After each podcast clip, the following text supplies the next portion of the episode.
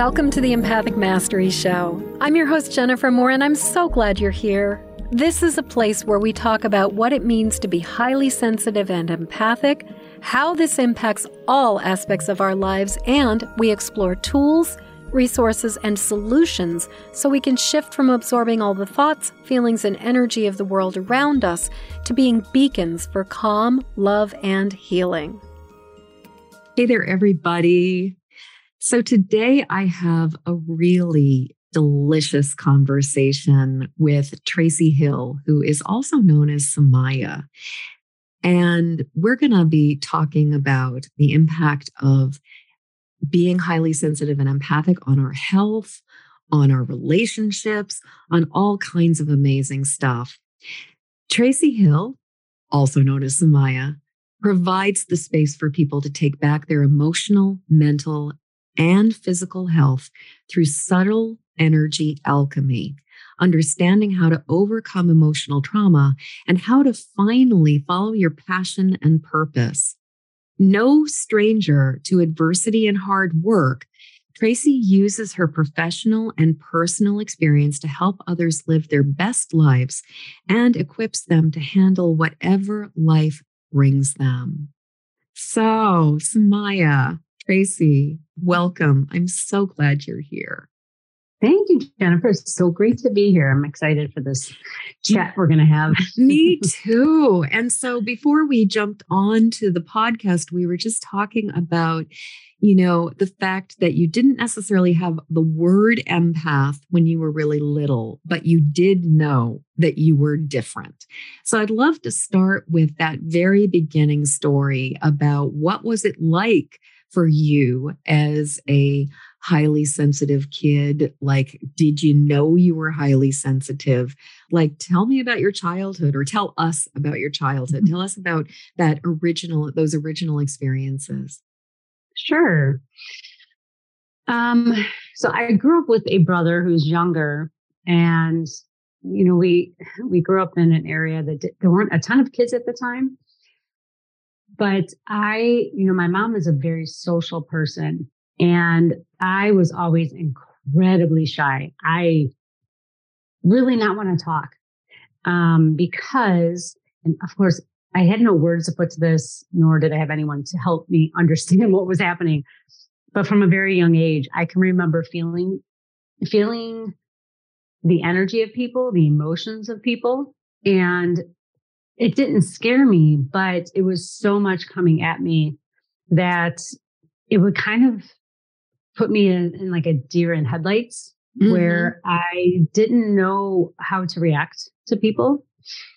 And of course, I never talked about this. I just kept it all inside. And there were instances that I can remember, like my grandmother, my mom's mom, we'd be at her house a lot. We were very close. And her house was kind of haunted mm-hmm. and you know the faucets would turn on and the basement was ugh. but i they didn't really talk about it the adults didn't talk about it but i felt all of it and i had so many deja vu's when i was there and so i could feel the energy of the house and i was terrified of that basement and mm. so i knew i was different you know i knew that there was something definitely different about me and, and uh, out of curiosity, where was this? What part of? Um, in Chicago, um, by Midway Airport. So, okay, you know the yep. listeners are familiar, but kind of on the south side. Yeah, yeah, you know, northern Midwest Chicago yes. area. Awesome. Chicago area. Yeah, yeah, just just to get orientation. Just yeah, yeah. very good. Mm-hmm. and so even through school, you know, I had a, I was again, I was really shy. And it was not because I didn't want friends. It was because I didn't know how to manage all the emotions I was feeling. And again, I, you know, if you had asked me then, there's no way I could even explain mm-hmm. how I was feeling.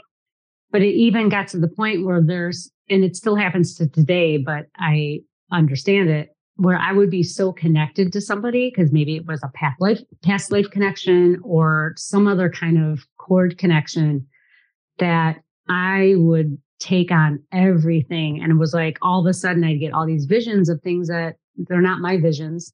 and I would completely feel and know everything that they're experiencing or have experienced. I wasn't sure, but I was getting visions that weren't mine. Yes. And um, it would almost make me want to pass out mm. because it was, it was very overwhelming. Mm-hmm. And um, I really, I stayed shy until I became a very, um, a teenager. Yes. I, I started, you know, rebelling and and that kind of stuff. And I was rebelling, I think, because I was trying to quiet the noise in, in my head. Right. Well, and and I mean, I'm imagining, uh, even though you haven't, you you know, code re- rebelling often is code for I tried, you know, drugs and alcohol, and you know, like sex, drugs, and rock and roll. I'm wondering if drugs or alcohol were part of that rebellion Yes, no, or um, no, actually, no? no, they weren't. But you know, I I feel like though I'm trying to think like I did block out some of my like 13, mm-hmm. 14 year old self um, because I just I was not comfortable in my own skin. Yeah. So yeah. yeah. Really uncomfortable, awkward, and not because of how I not so much how I looked. I just didn't know what was happening. I didn't know who I was. I was confused and ugh. Well, I mean, how are you going to be able to distinguish? Like, if you are getting so much information from the outside world and you're experiencing it as if as if it is your own, and you don't have any vocabulary for it, and it makes you feel like you're going to pass out, then I mean, how are you going to know yourself? Because it's like, what's yours, what's not yours? It makes total sense that at that age, you would have been just completely confused. And I just have to say, I'm really impressed that you didn't necessarily turn to drugs and alcohol at that age because so many of us like are so incredibly uncomfortable that when we find the substance and it brings us that feeling of relief it's like well of course you're going to go down that path because it alleviates the shyness it alleviates the it, it turns down the noise so i'm curious actually like what was in terms of your rebellion, what were mm. the things that allowed you to turn the noise down a bit? Um, I actually really dove into dancing. And because I think that there's music.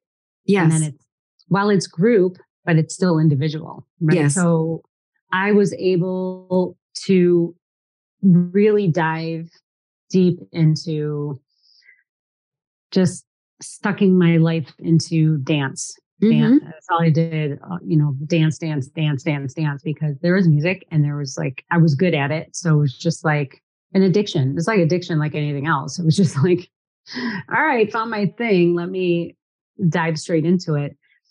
Um, but it then in my 20s, though, because I was still, again, I, and I can tell the story too, but I didn't know still what I was doing. Like I really didn't understand that what an empath was. Mm-hmm. And so alcohol then became a thing in my early 20s. And that was the reason was to shut off my head. Yes. like, shut up. yes. And like, I don't want to feel, I just, you know, let me be numb. Yes. Absolutely. Well, and, you know, going back to the dancing, you know, dancing and exercise are one of those things that you can do pretty obsessively and pretty addictively and still get a lot of strokes for it because it's exercise and it's good for you and you're you know and dancing like going to dance rehearsal and dancing like four or five hours a, a day or even two three hours a day is still like look at her she's so disciplined she's doing such a wonderful thing that i think that it can easily like you can really get into it without necessarily any of the sort of social concern that some of the other behaviors, like people are like, Are you sure you want to do that? And whereas if you're dancing, nobody's saying, Are you sure you want to do that? Everybody's like, Look, Traci's dancing. Isn't that amazing? So I, I can right. sort of imagine like there was probably a long period where it may have been addictive for you, but I don't imagine you were getting a lot of feedback from anybody else saying, hey, you're on the wrong track or you're on the wrong path. Not at, yeah, not at all. It's exactly like you said, like, oh, look at she's dancing. She's yeah. dancing some more. And I didn't even see it as a problem then. I, you know, yeah. I didn't really all this is in hindsight, of course. Mm-hmm. But I will tell you, this is kind of jumping my timeline, timeline but it's appropriate. We can handle early, it. I know I'm true. Smart yeah. audience. in my early 20s, when I was finishing up my master's degree, I was working out, and your audience, your listeners, are gonna be like, "No way!" But it, this is not smart. I was working out at six to eight hours a day. Oh my god! Because I was ignoring. I just didn't want to feel. I guess you know now in hindsight. Um, and that's when I got diagnosed with multiple sclerosis too, mm. because I didn't want to feel right. So guess what happened? The whole left side of my body went numb. Mm, so, mm, hmm, mm. Well, there you go. And now you're not feeling. Right, right. not what I meant, but okay. and the left side of the body is the receiving side of the body. So you literally like shut down the entire receptive channel that's a good point. Yes, I did not think of that. It was so it was the right side of my brain that had the lesions and the right. left side was affected. So yeah, I just my body's like, I'll show you a universe. I'll show you. Yeah, we're, we're yeah, we're like we're like, yeah, no, we're not going to do any more of this anymore. Wow. So don't work out that much because it's mm-hmm, not. Mm-hmm. it's just well, and you were saying, you know, um, we were talking before we had gotten onto the recording about just how being highly set you know I've, I've interviewed a lot of people where they talk about suppressing their intuitive abilities suppressing their empathic gifts trying to control it trying to stop it. And a lot of times it shows up as like i've, I've met a lot of people where it shows up as um, mental health issues anxiety disorders and also as um, eating like it shows up with weight that a lot of times suppressing the empathic abilities turns into excessive weight on the body. But, you know, and then also I've certainly met people and talked to people about when it really starts to impact our health. I, what I love about this conversation with you and I is talking about, you know, trying to suppress it doesn't necessarily just mean that you have a bad day or that you're dealing with a little bit of anxiety or even being a few pounds or, you know, many pounds overweight. It can really, really mess with your system. And so I love the fact that you can see the correlation between, I don't want to feel this. And so your body just basically was like, okay, you don't want to feel this. Let's just shut it all down. Yep. It was like, yeah you know, subconsciously said, mm, it's too much for me to handle. Mm-hmm. And of mm-hmm. course, you know, I was, I was overwhelming myself, over stressing myself because I didn't want to deal with all the feelings of who's I didn't know and you know just oh it's too much and you know innately oh, I think by by nature I'm a people person mm-hmm. But because I didn't understand how to work with my empathy, my empathic abilities, I just was like, Am I a people person? Am I not? Am I like, do I want to make friends? Do I want to hide in a, a tent all day? you know, it's like, I have no idea. And then you get frustrated because you have no idea who you are. And oh, ooh, that frustration is is real. Oh, it really, it really is. And that doubt and that confusion. I was really grateful when I learned the term ambivert because I could never, ever relate. Like when I took the Myers Briggs, I landed smack dab in the middle between E and I. Like I really am an ambivert, which is basically not an extrovert, not an introvert, because I had always felt like the sort of the binary nature of like, are you an introvert or an extrovert? I couldn't I just couldn't land in either of those categories. And it sounds like that was similar for you, where I'm glad you said that. I didn't yeah. never heard that term before. Isn't it a great term? Yeah, yeah congratulations. Like Welcome. Welcome to the ambivert world.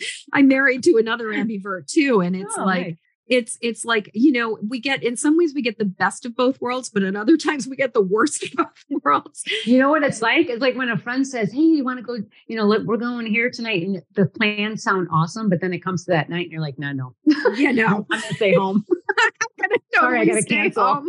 yeah I love you the want idea me to get in my car but... and go somewhere? Uh-huh. yeah. No, I'm good. yeah. Yeah but have a great time. I'm sending yeah. you all kinds of happy thoughts. yeah. Yeah. Yeah. So you are so you're in your 20s, you are have discovered alcohol, you are exercising six to eight hours a, a day. And are you still, and I'm imagining, are you still dancing or did dancing kind of go side, go? No, I'll tell you what happened with that. I was dancing. So I danced all the way through to college and I was dancing. Mm-hmm. Uh, I was on the dance team in college and I fractured my spine. So that ended that. wow. Yep. Wow. Yeah. So I just stopped and decided to run marathons instead. And, you know, normal transition. uh, yeah, normal transition. Yeah, I fracture my spine. And so I like stop dancing, but I just go into becoming a marathon runner. Uh, yeah, yeah. That may, I don't know that that logic makes sense to the part of me that when I was that age, I would have done something really similar. Right? Yeah, yeah. No, yeah. it's just like no. And, yeah, and you know, I I ended up running because that was the one thing that I rehabbed myself with, mm-hmm. walking to running. But it was also I was running away from my problems. I was running away from a feeling, and which I know we'll get into. But this um, well, one, it's like, you know, there's this control issue with being an empath is like mm-hmm. when you don't really know how to work with it, you are either trying to suppress it or control it. And neither of those things work. so I was really fortunate. So I had a growing up at my parents' house, we had a neighbor and she was older than my parents, but she was like my elder mama. And she was born and raised in Louisiana in like the hoodoo and voodoo world. Her grandmother was like this world renowned psychic. And so she, her name is Diane. She's now dead. I was um, going to ask you what her name was and if she was on the other side because I can kind of, oh, yeah. I can kind of feel her. Yeah, yeah what an amazing, amazing, human being. Diane yeah. Casper. She's a beautiful soul, but she was also off the chart psychic, like tested by the government, and they wanted her to work with the government. But her dad said absolutely not. So, because she would have been part of probably MK Ultra or something. So she fortunately saw my abilities and mentored me. And fun fact, you'd walk in her house and you'd hear all you see and feel and hear and everything, all the spirits in her house. It was hysterical. like, you know, there was a guy, George, and he would always stand at the top of the stairs. And anyways, so she was my mentor. And um, when we got together, I was mentioning pre interview that, you know, when I get with certain people, I have this like really intense connection with them, whether it's a past life connection or some kind of cord connection. And her and I, when I was with her, I would all of a sudden, all my abilities would be open mm-hmm. and I mm-hmm. could see things and know things and like, whoa, what is going on here? So she taught me how to control or work with my empathic abilities because I just I didn't get it. yeah, yeah, yeah. What a blessing that she was there. It's so sad to me how many of us did not find like that no mentor was there and especially those of us um you know kind of in the 50 and over category yeah. because it was a time where there was so much denial of of the alternative realms and pretty much like there is a lot of like oh it's all in your head or it's just science fiction or it's just like it's just a horror movie on TV there's no such thing as any of this I'm so grateful that Diane was there and she also recognized you and took you under her wing. She did. She even told me many years ago because I was I had a really bad divorce and that's part of the story. But she told me she goes, "I see you. You're going to get married again." And of course, like when you're going through divorce, you're like, "Never again." But he's sitting behind a desk and he's wearing a badge. Well, sure enough, I'm now engaged. And he was. Congratulations. Thank you. He was sitting behind a desk wearing a badge. And we laughed about it now because he loved her too. She saw it. I'm like, there's no way. I'm not getting married again. but here I am. Here you are. yeah. Yeah.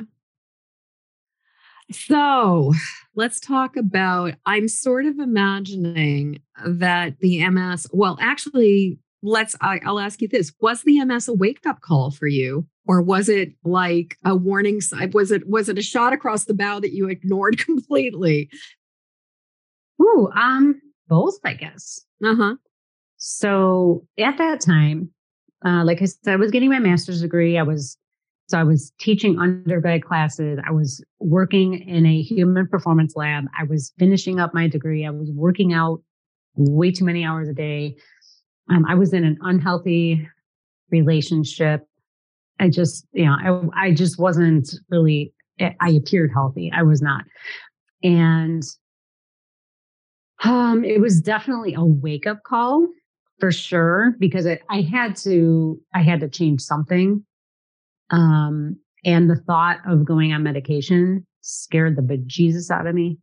So, mm-hmm. I mean, I, I initially went on medication, but that didn't last very long because I was just like, no, this is, this is not, this is not right. So, um, getting that diagnosis was definitely a blessing in disguise because I don't know where I'd be if I didn't get that six feet underground or still with a, another broken part of my spine. I don't know. Um, mm-hmm, mm-hmm. Running more marathons and going crazy. right. Or maybe even, I don't know, still in a really dysfunctional relationship that is not serving you. I mean, without a doubt. Yes. Yeah. Yeah. Um, you know, and that's the thing too. Um, I know I'm like, feel like I'm jumping now, but oh, it's we can follow it. This is, I, I, you know, I mean, I think that most empaths are also like we don't just experience like i think that the thing about being highly sensitive is that when you are highly sensitive you are picking up so much more information and so much mm-hmm. more stuff than the average bear does and so as a result it's like we are looking at a tapestry as opposed to a sketch and so it makes sense that you're like, oh, there's this piece and this piece and this piece. But, you know, I think in my experience, empaths generally have the ability to see the bigger picture in a way that sometimes the, you know, people who are not as sensitive, they may not necessarily look at the whole picture. They're, you know, zeroing in on the one thing. At yeah, I think that's experience. I agree. I think that's our one gift is like we can really pan out and yeah. see like the whole and not just like the logistics of things, but the feelings of the whole yes thing. And like, does this feel good or does this not feel good? and that's yes. like, you know, now it's a blessing. Um, but but when you're in your 20s, it's not a blessing necessarily. No. I think my 20s were probably the hardest decade. Yeah. I really, really struggled. I mean, I hated my 21st birthday. I was mm. just, I was in such a bad relationship. And um, I think that's where I was heading in the first place. Yeah.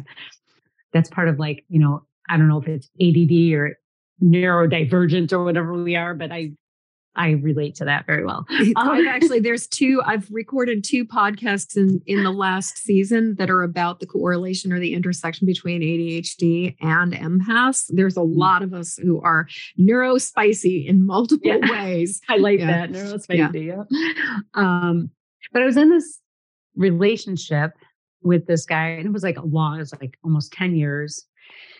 And he was all he was very um i'm just going to use the word very loosely but very psychic. So he could if he was angry lights would turn off.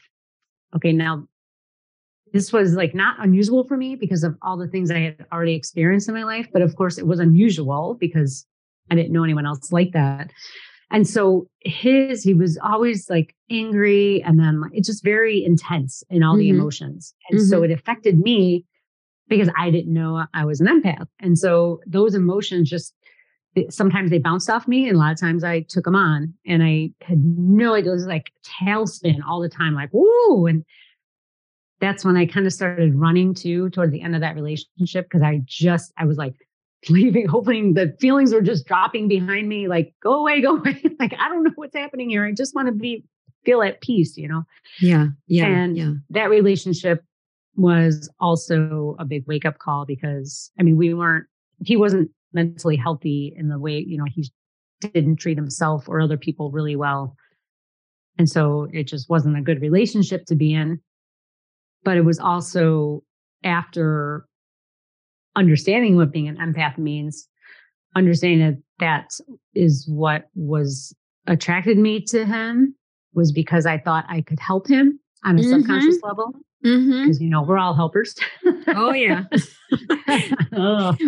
Well, and we and we also, when we're around people who are in a lot of distress, we feel better when they feel better. And so we want to, especially when we don't know how to sit with our own discomfort, we will really try to make things feel better. And then it sounds to me like he also had a lot of energetic power. So I'm imagining there was that kind of like moth to a flame with him, mm-hmm. where, because also, I don't know if you've ever had this experience, but like sometimes when you're around somebody who has such a dominant signal like that, it does kind of drown out other people's signals. So it's kind of like your energy mm-hmm. or your focus kind of ends up being on that person as opposed to it's it's just kind of like it's like it's so loud that's all you can pay attention to for a little while i never also, thought about that but yeah. yeah.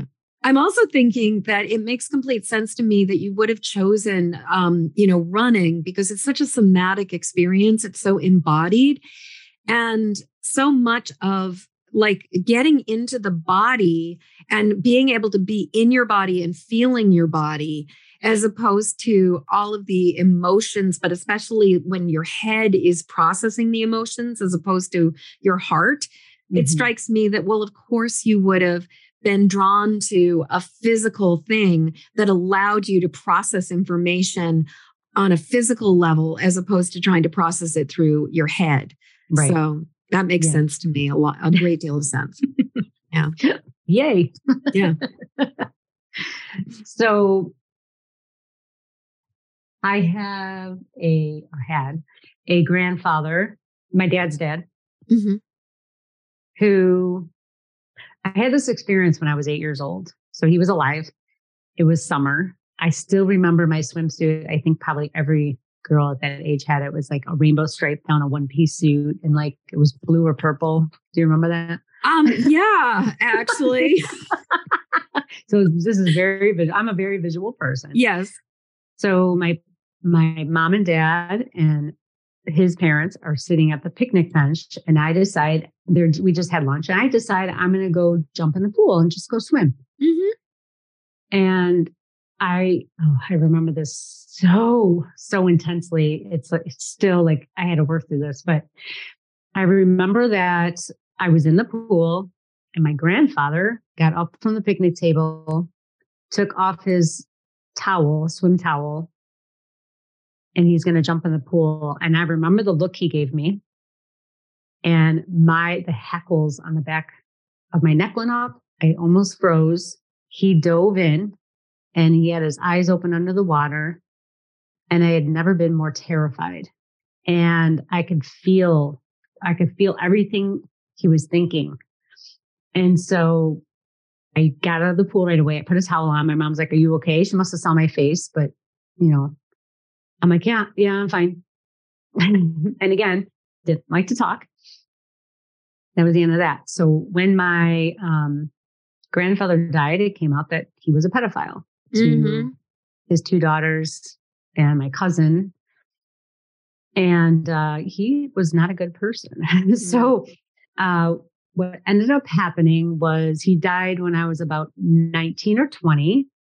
And I didn't realize until many years later that it, when I synced up all the incidences, I realized he was haunting me. And it was interesting because it didn't matter where I moved to, where I was, what I was doing. If I had even thought his name, mm-hmm, mm-hmm. I mean, it got cold, it mm. got heavy, and I felt depressed and angry. Mm-hmm, mm-hmm different degrees, but it was an immediate, it was like a black cloud was over my head. And as the years went on, it got more and more and more and more. Mm. Until, so I ended up meeting uh, who is now my ex. So I'm a firefighter and he's a cop. And we both work for the city of Chicago. So we met kind of because of work. And um, we ended up getting married and our marriage was not doing well after about six years. And I, for some reason, decided to go to a psychic and I was in my 30s. I went because I, I don't even know why I went to the psychic, to be honest with you, but I just went. I was mm-hmm. like, oh, I had nothing else to do on a Saturday. you were guided. Probably. I was. I was, yeah. I was definitely guided. And was And Diane so- alive at that point in time, or had she crossed? She over? was. Yeah. She was alive. Um, nobody else in the room. I went, I think, to ask about my health or something. I, you know, just the gen- generic questions. Mhm, But mhm. the room went to about 40 degrees. The tablecloth on the table whipped up, and all of a sudden, the psychics are freaking out and she's yelling. Um, because she said right before that happened, she was, I have to ask you a question. I said, okay. She goes, it's personal. Okay. Did he, did your grandfather sexually abuse you? I said, I don't think so. She goes, he's telling me he did and he's laughing about it. You were about one years old. Oh, I'm getting chills. Yeah. So I am getting chills when- through my whole body. What Yeah, a was- jerk. So he actually was choking me to the point I was not breathing. And of course, the psychic's freaking out. Oh, She goes and gets sage. It pisses him off more. so she's yelling at him. He's sitting on her. He's doing all kinds of stuff in the room. It was Oh. horrible. This poor Mm. woman, she's crying. She's crying. I felt so Mm. bad. She probably closed up shop from then on out. I don't know. So fast forward now, um, got married. Marriage wasn't going well. Went to another psychic. About six years into marriage, and again, I went for marriage to ask about my marriage, and he shows up again. Now, I didn't Mm. even mention him, but both of us were, it was our jaws were hurting, our chest was hurting. And she's like, um, I know you want to ask questions about your marriage, but uh, your grandfather is here. I'm like, oh, son of a bitch. like, no, are you kidding me? again. again. And she said that basically he got me and my ex together so that I would suffer and be miserable. And, uh, you know, basically suck it, like take this, um, because I was the most sensitive in the family. Shocking. And so he wanted me to suffer just because Just because. just because. So she ended up doing this like African voodoo chant that she's like, don't ever repeat this, which I couldn't if I wanted to, because it was like, Mhm. God, God, you know, like, I don't know what Mhm, you're even saying. but, um, and literally the room started to smell like roses. She actually called me the next day. So now I can say his name and nothing ever happens. But my mom Mhm. does not like mentioning his name ever. But then fast And is he the one who's responsible for your actual name, or was that a different grandfather? He is responsible for my name. Yes. So I will tell you. So now this is where it gets interesting. I did a QHHT session. So for your what listeners, does quantum- QHHT stand for? Okay. Quantum healing hypnosis technique. Ah, so yes, it's uh. Dolores Cannon. So I'm Mhm, sure that everyone's familiar with Dolores Cannon. She's amazing. So I had this session and uh, I had low back pain. So I fractured my spine and Yes. I had all kinds of other low back issues that can never be resolved. I had this session and come to find out, and this is going to get really out there, but for your listeners, we My- should be I think we can handle it. Yeah. Well, uh, a lifetime over 20,000 years ago on another planet that I don't even know if it exists anymore. Um, we were reptilians. And Mhm. so me and six other people, one of them being my grandfather, he wasn't my grandfather at the time, but the same energy, the same Mhm, spirit, mhm. we were all in charge of this planet. And I mean, we were uh, upright reptilians, and uh, they wanted to enslave all the people. And I was the only one that said, absolutely not. We're not enslaving people. This is not a prison planet. And for some reason, the the body that was my grandfather's energy took it very personally. And so he sent me to a prison planet that's actually a planet where they put used to put all different beings from different planets on there and you just die there alone. Mhm. Um, and so in doing so, he attached a cord to me for every lifetime after every single lifetime after that one because he wanted to punish me in every single lifetime. So I had to get this cord removed and it was really thick and it hurt. Like it physically hurt me, my in present body time Yeah. coming out. And they said, give it three days and you'll be fine. And sure enough, three days, I'm fine. Mm. I had back problems my whole entire life. So this energy and being an empath really created this this cyclone of sucking me into what I really wasn't put here to do. But he was such a, I should have mentioned too, when the second psychic removed him from me, she said that he was like uh, a serpent mm-hmm. and he was going away for, he was banished for good, or I don't know what that means exactly, but gone for good. So, you know, I wasn't put here for this. And I think when my soul came in, I had a different plan, but he had found his cord to me and made half of my life hell. So I had to have this all absolved so that I can really do my thing. And everything kind of just cleared up after that. Every all the debris moved out of my way. And then being an empath after that was like, oh, I get it now. I get it. like, okay, this is not so horrible. So every all the pieces started to fall into place. But when you're an empath and you're being attacked um, psychically or energetically, and you don't even know, those energies, those that emotion is so intense that yes. you don't even know what to do with it. And I feel like sometimes people who are diagnosed with like schizophrenia or bipolar, that's really what's happening. Mm-hmm. And so I think people really need to understand that being an empath is it can be great, it can be an ally, but it can also be very detrimental if you don't have the right tools. Absolutely. Yes. And I do think, you know, there's while empath is not a diagnostic term, it's not in the DSM 5 or anything. I do think that there are so many things that are diagnosable that that could easily be seen as oh that's because this person is picking up so much more than other people are. And I mean, we live in a culture that's constantly telling people you're being too sensitive, you're overreacting, it's mm-hmm. your problem, you're broken. So, you know, I hear you. I've seen enough correlation between being highly sensitive and what is considered a mental health issue that I think that there's a real strong connection there.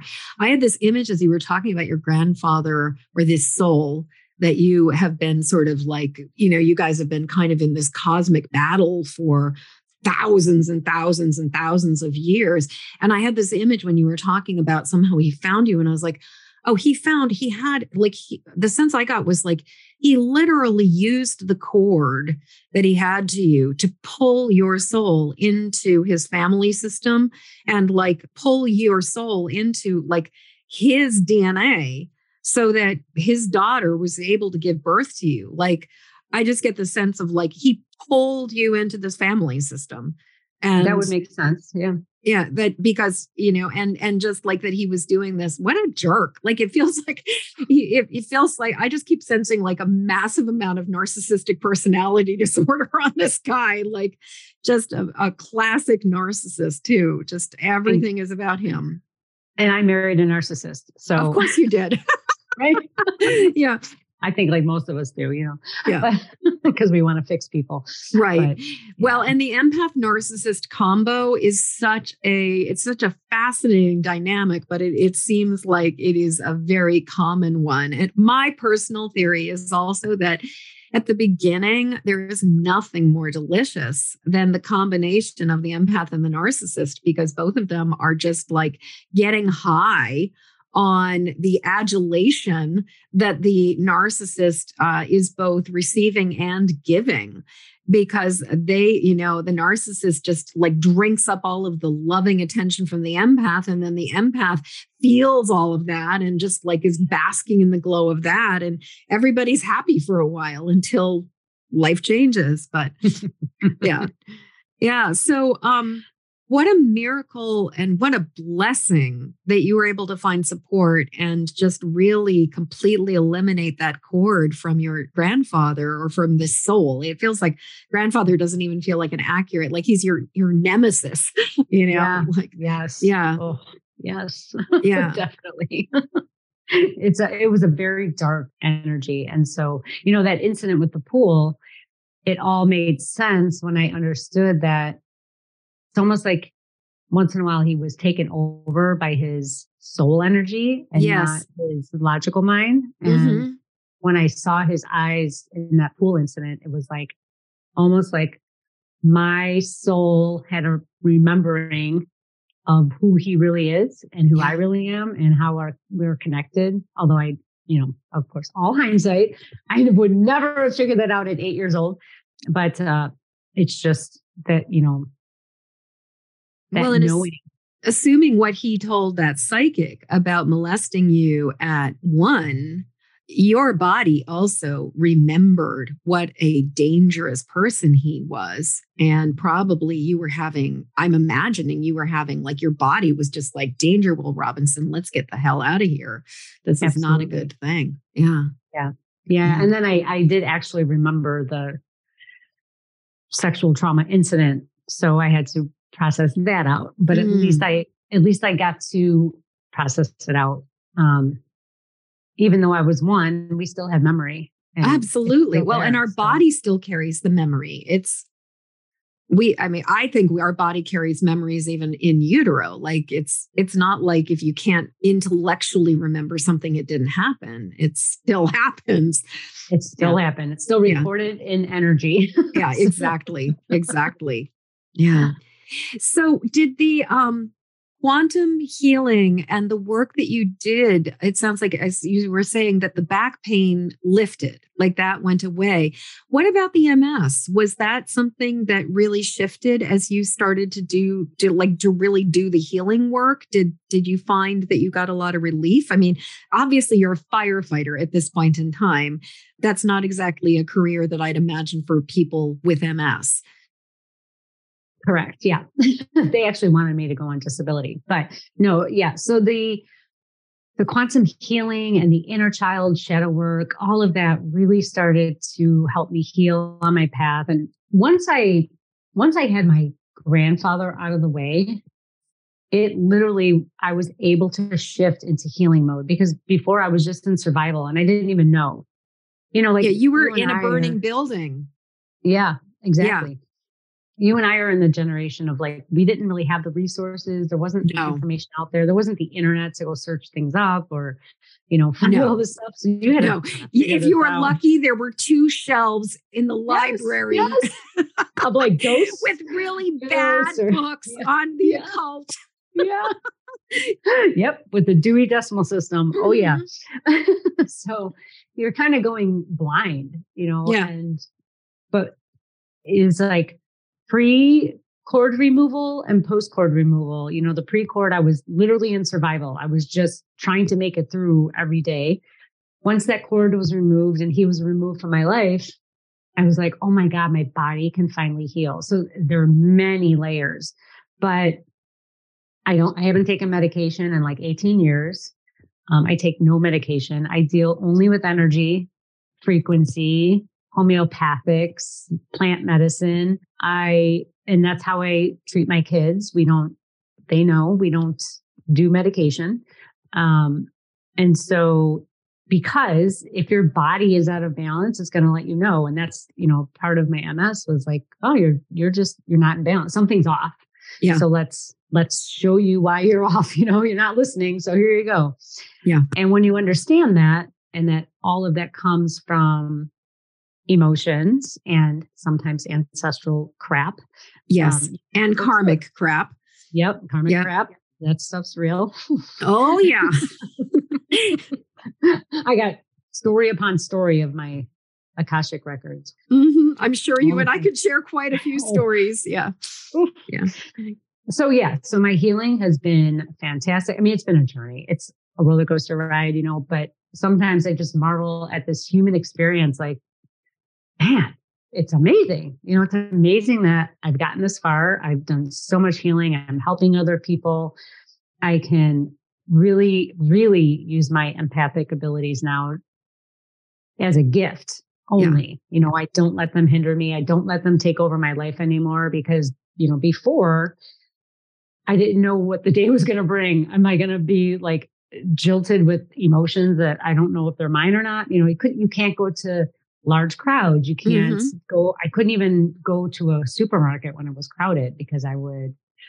I, it's just too much. I can't do loud noises. I still can't do loud noises. I don't like a lot of noise, but I know what works for me and I know what doesn't work for me. And so now I just use it as a gift and continue to to work on myself so that I can work, help other people and know that you know, healing is not a linear thing and no. a uh, one size fits all, Mm-mm. but everyone's capable of healing. Yeah. You just have to know thyself really well.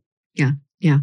The other day, I was actually teaching a master class in my Facebook group where we were talking about the distinction between healing and a cure, you know, and just like, I don't know, like just that if that's making sense to you, but just like recognizing like the journey of healing, it's definitely not linear. And sometimes it doesn't show up exactly as we expect it to either. That it's like versus quote cure, which tends to be a lot more linear, but also tends to have sort of like a, you know, an expectation or like this is it like it's like a cure is like one plus one equals and always the answer is the same thing but healing exactly like, and i feel like yeah I feel like a cure, you're taking the back seat. You're not yeah. doing the work yourself. No. Which doesn't necessarily mean there's it has to be a lot of work, but healing means that you've honored where you're at.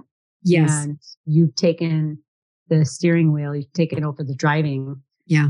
To help balance yourself back out. Whereas a cure, you're just looking for a fix. like mm-hmm, just someone fix mm-hmm. me. You know, and like sometimes we need that. Like you break a bone. I can't use plant medicine to no. heal my broken bone or you know heal a, a stopped heart or something you got to have you know your your body has to be functional but healing means that it covers the whole body and yes. not just one area and that you have control over it yes Yes. That's my definition.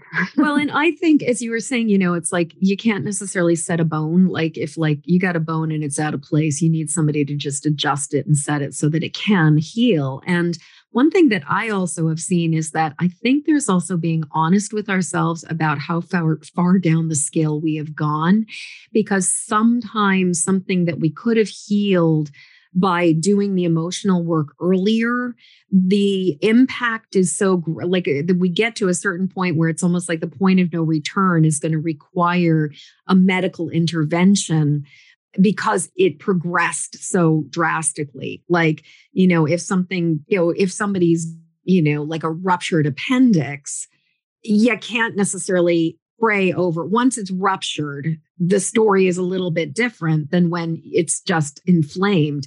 And I think that there is, like, I'm a very strong believer in listen to what your intuition is telling you. If you're being told, go to the emergency room because your heart is something's going wrong with your heart or you have a blockage, then go to the emergency room.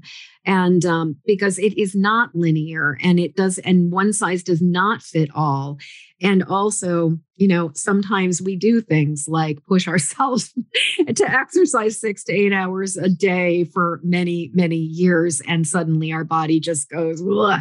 I'm very strong believer in how do we listen to ourselves. But what I love you talking about is it's about the willingness, at least this is what I'm taking from what I'm hearing you say, is it's about the willingness to show up for ourselves and be willing to look at and do the work that is presented. Does that yeah. reflect it? Yeah. Yes, thank yeah. you. Yeah, and I'm glad you said, you know, I just lost my train of thought. I was I was saying how sometimes like you you know depending on how far down the road you've gone, yes, you may need yeah. intervention. Yeah, yeah. So I'm glad you said that because there there is like like you said, there's a point of no return. If we don't have a viable body working on healing your emotions to heal your physical body, there's no point because we right. don't have a viable body. So right. yeah, there's definitely a point of no return. Doesn't mean you shouldn't still work on your emotional body, but you do have to take appropriate steps, you know, if you're having serious heart pain or chest pain, like you said, go to the ER. Don't pray over it. And because you don't, you can't see what's going on inside. You're not an x-ray machine. No, Maybe you're no, psychic. No. I'm not. Um, so, well, know, and there's some bleeding, things where we can't read the label from the inside of the jar. And also where we just need help. Like, I mean, the story of just working with those, it seems to me that it was the psychics that made it possible, like gave you the tools. Like you were trapped in a building. Like I just have this image of like you were trapped in a building or you were trapped in a cave with a whole bunch of stones like in front of it. And somebody needed to like roll the stone back in order for you to have the freedom to then do the healing work. But as long as your grand, your nemesis, had you locked in this cave or locked in this cage, it was like you needed to ask for help. Like, and you did. And that's where I think your agency and your advocacy came in was because you were the one who said, I need help. Yes, please. Unlike, you know, like I'm trapped in this cage. Would you please turn the key? Sounds very accurate. Yes, it's a good analogy. Yeah, it's like if the cave opening is completely blocked from light, you don't even know that there's an opening. So right. someone, one person can just remove one stone so I can see some light, then, you know, I can start to help myself. Then I can ask for more help. And then, so it's not that you have to do all the work alone. Cause, you know, I had my mentor. Um, she worked with me a lot because I was stubborn and I didn't get it. Um, and well i mean there's a certain there's a certain bit of like we think we're so wise and old and jaded in our like 20s 30s and sometimes you know like oh. even uh, m- more 20s and 30s than early 40s i think by the time we get to our 40s we start get to getting a little humbled and mm-hmm. a little mm-hmm. and getting some perspective but especially your 20s and 30s it's like we we don't know what we don't know no i wouldn't yeah. go back to my 20s either that was just that was really yeah. rough decade yeah. No thanks. No thanks. Yeah. absolutely. So, Samaya, I cannot believe how fast the time has gone. Everybody who listens to the show knows that I always say this at a certain point, and I always mean it. I really do. this has just been such an incredible conversation, and I want to be sure we have enough time for a couple, you know, a couple more questions. And so I want to just ask you what is like, is there anything that just feels like I absolutely want to be sure that I share this piece of information. Yes. Um, this is what feels right at this moment. You could ask me tomorrow, I might change my mind. But um, for a long time, because of being an empath and not sure whose feelings I was feeling, and then so much intensity of the feelings, a lot of times, you know, you numb out the feelings. And I think that that's a huge disservice because for my experience, I was very much in a masculine role for a lot mm. of things and still am. And then what happens is you forget about your feminine side and there has to be a balance. You have to have both. And I was so in the masculine that I mean, it's toxic. And I came across as cold or uncaring or, you know, or a go getter um, I, I could get a lot accomplished. I was, you know, well accomplished, but that did me a disservice. And then I also forgot about my feelings, my emotions and ignoring those, not allowing yourself to feel is how you get sick. Yes. It causes any and every disease you can think of. So again, not giving yourself the space to feel will cause disease down the road. It just continues to pile Preach. on. Preach, preach, preach, preach. Well, and in my experience, also ignoring when you are feeling when something's coming up and it's it's really, really hard, and you keep on sort of like you know the writing is on the wall, you know, no, no, that something a change is coming, and you just keep on trying to double down or lean even further into the thing that is not serving you. And my personal experience is that you know, the universe kind of has like a series of ways of kind of like being like, hey, you really sure you want to be doing this? And usually it starts with like locking my keys in my car or locking myself out of something or running out of gas or having some kind of minor inconvenience. Next thing it tends to do, or when I was younger, is it would next thing would be a car accident. Thankfully, that has mm-hmm. stopped being the modus operandi of the universe with me. But then there would be an inevitable point where if I did not listen my body would, I would either have and you know, something that would happen where I would be kind of brought to my knees or, you know, just like knocked on my butt, sometimes literally, but that my health would be the emergency brake, that my health would be the thing that would just kind of be like, oh, you're not going to stop? Fine, we're going to stop you now.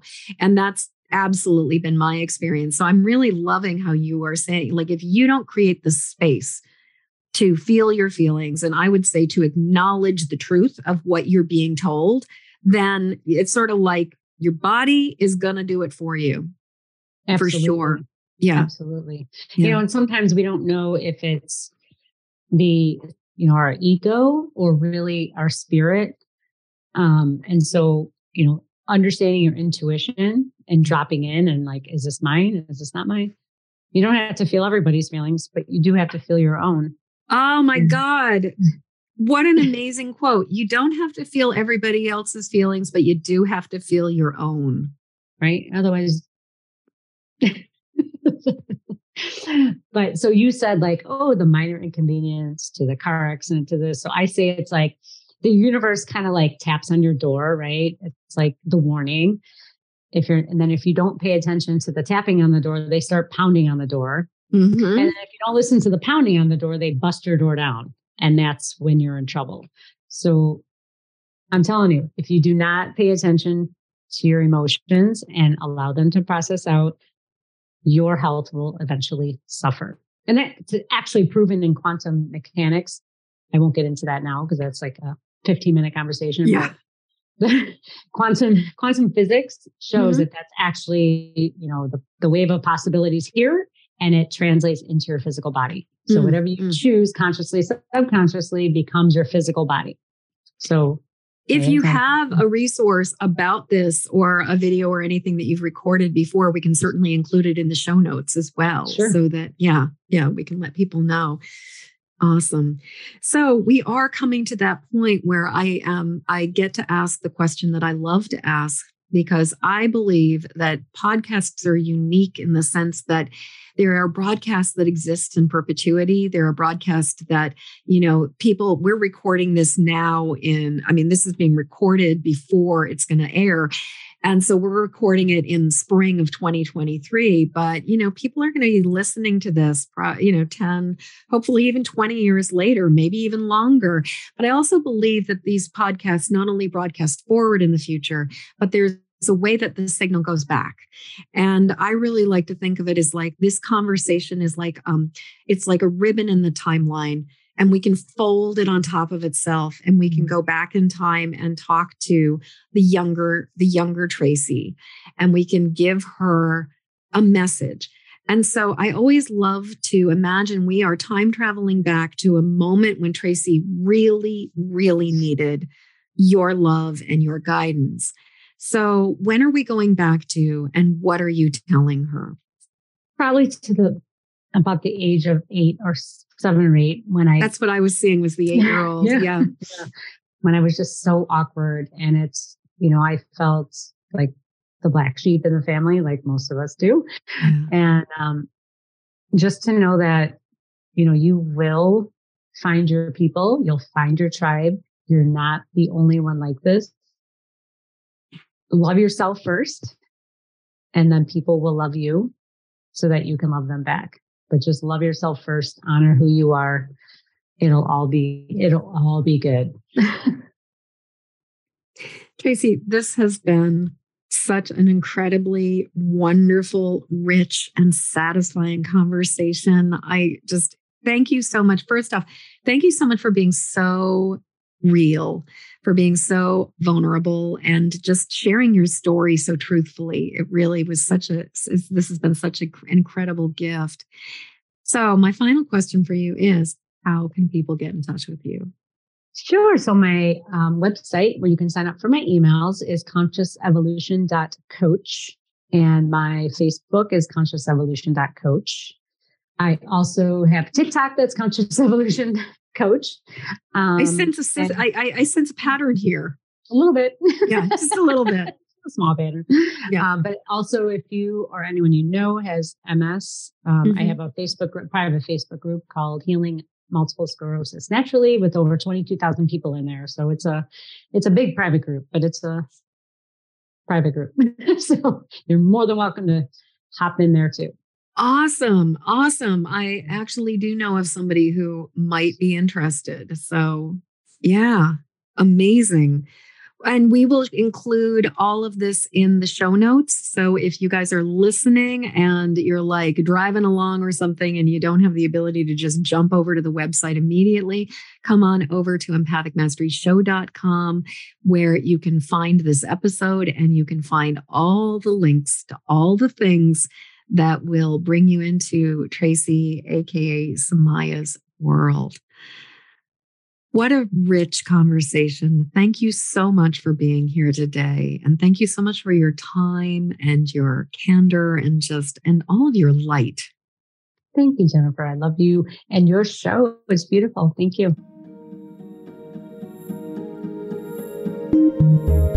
As we come to the end of this episode, I'd love to hear what you're taking from this show. Please jump over to empathicmasteryshow.com to leave your comments. In the show notes, you'll find a link to grab your copy of my Empathic Safety Guide Three Basics for Finding Calm in the Eye of the Storm. And while you're there, please subscribe and follow this show. And thank you for your help sharing this show with the people who need it. Please help me to spread the word and send this podcast to friends or family members who need support living as highly sensitive empathic people. Then join me again when the next Empathic Mastery show airs. Okay, one last time. Hop over to empathicmasteryshow.com for your empathic safety guide. And until next show, shine on. We need you and your gifts here on this planet. So please don't judge your empathic rainbow by colorblind standards.